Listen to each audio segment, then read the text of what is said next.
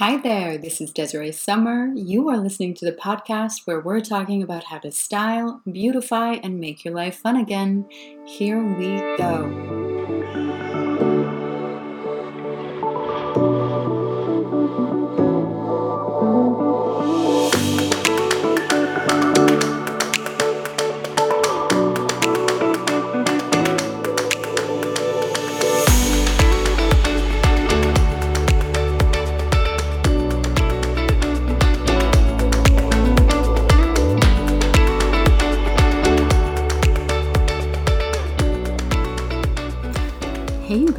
So, today we're talking about five ways to be a good wife to yourself, even if you're not married.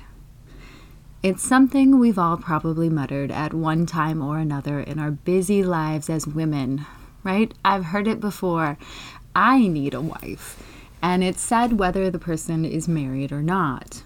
Because we all know the value of a good wife, even if some of us bristle at the thought of having to be here. So, in lieu of that, here's six ways to bring her energy into your life for you. And there's a great quote by Meg Wolitzer here Everyone needs a wife, even wives need wives. So it's June already, and it's a month that for a lot of us is inextricably tied to weddings. And that's thanks in part to June's name bearer, Juno, the Roman goddess of women and marriage.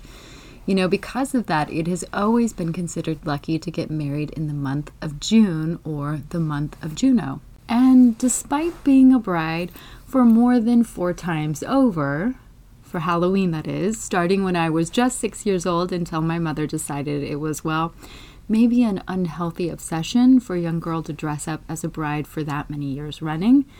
And despite all that, I'm still very much unmarried. So, what business do I have telling you about marriage, about being a good wife or life partner, even to yourself? Well, quite a lot actually, because being unmarried and mostly single, I haven't been able to rely on a sturdy partnership in my life. I've had to learn to lean on myself, to step up to the plate and become my own partner, to be the kind of wife a lot of women wish they had in their life. And it's a useful skill to have. We all know that women in partnerships are often the backbone to many warm, loving, and positive homes. They are the ones who not just keep the whole ship running, but infuse it with a kind of upbeat energy that makes the whole thing sing with a kind of magic. Our own personal brand of Mary Poppins, if you will. And no matter who you are in this world, married, single, or something else, we all need to learn how to harness that same kind of magic for ourselves.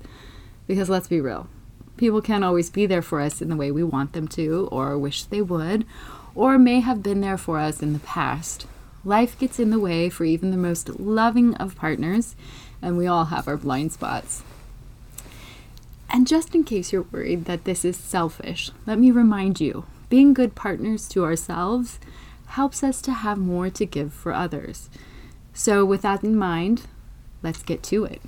Number one way to be a good wife to yourself have your own back.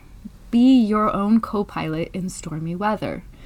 Or, as Gloria Steinem put it, puts it, being married is like having somebody permanently in your corner. It feels limitless, not limited. And that's one of the most tangible rewards of being in a partnership, isn't it? It's having someone who's in the thick of it with you someone to be a sounding board, a co pilot with you in fair weather and in storms. There's a definite allure in being part of a loving team once you're married for life, you know, in sickness and in health, for good times and for worse. To be a good wife to you, you also have to be that person for you. Once upon a time, you know, I had a coaching mentor who wrote about buying herself a wedding ring. It was a really gorgeous wedding ring, by the way. She did this after years of waiting for the one and lamenting that it hadn't happened yet. So she decided she was done with lamenting fate. But what was interesting was that for her, the ring was not a representation of her giving up on getting married. It was a physical reminder that committing to herself was just as important, whether she was single or married. And you know, I don't want to give anyone out there ideas, but she did meet and marry the love of her life a scant year or two later after getting that ring. So, you never know. But the idea here is to commit to yourself. Commit to having your back and being brave for yourself the way you would for a partner. Consider buying yourself some sort of reminder of that commitment to be your own good co pilot, co adventurer, your partner in crime for yourself. You know, it doesn't have to be a ring, it could be a necklace or a bracelet you wear daily, or it could be a quote that reminds you of how strong you are that you put in the bathroom, maybe next to a mirror that you use every morning to remind yourself. Which brings us to the number two way to be a good wife to yourself be the person who believes in you, your dreams, and your abilities unabashedly.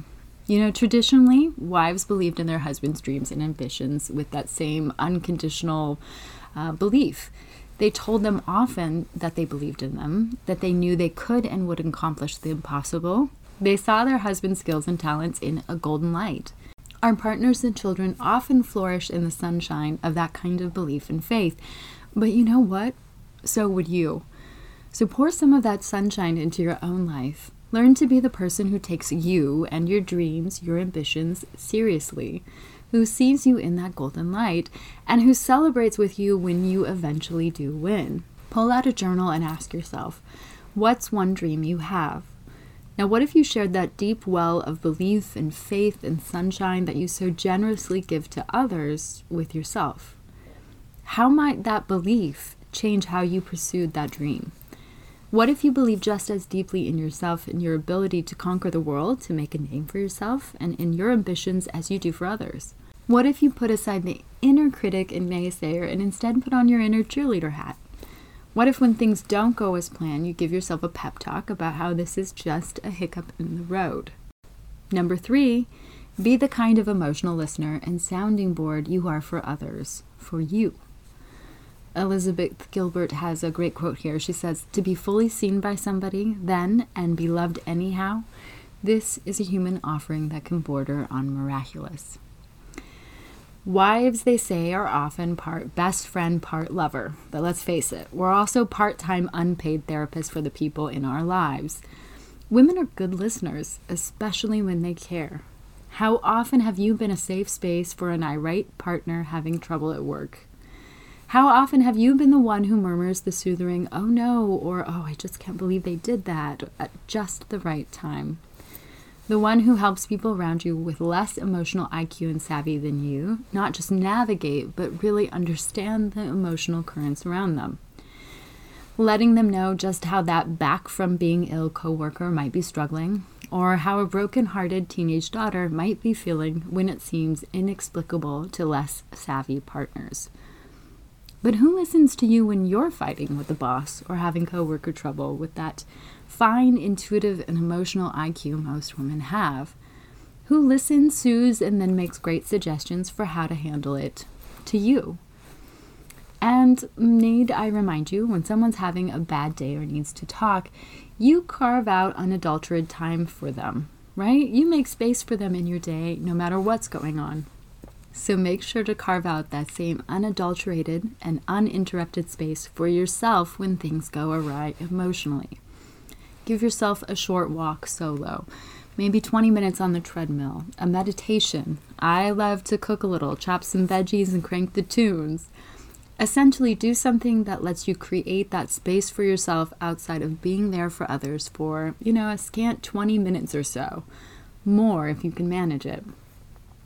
Do something to help you quiet the mind and tap into that great emotional IQ for you. Then grab a journal and write. Let your wiser self speak to you about what needs to happen and be that same soothing, kind, and emotionally savvy person for you. Which brings us to number four keep the home fires burning. While the spouse works those long hours so they can make partner and put your family in a better financial place, who traditionally keeps the home running without a hitch? The wife. She's often that someone who makes sure the whole house stays in some semblance of organization, that everyone has clean socks for the day, that the fridge is stocked, and that the meals run on time, all while making sure that the field trip permission slip gets signed and turned in on time, even if dad or hubby is hardly home these days. But nowadays, most of us, regardless of gender roles, have to work as well, whether we want to or not, whether we're married or not, whether we have three kids or it's a fur baby only kind of home. And if you're working in any of those conditions, you probably desperately need that kind of wife, you know, the one who keeps the home running, particularly if you're caught up in a time crunch at work. So, how do you set that up for yourself? First, let's get clear. What exactly do you need to come home to to feel in equilibrium? You know, do you need the bed to have been made? Or maybe for you, it's the dishes, they have to be done. Do the floors have to be at least picked up? Do you need dinner to be decided for you? or cooked and done by the time you come home to feel that things are at least somewhat running smoothly. Now is the key part. Now you need to whittle it down even more.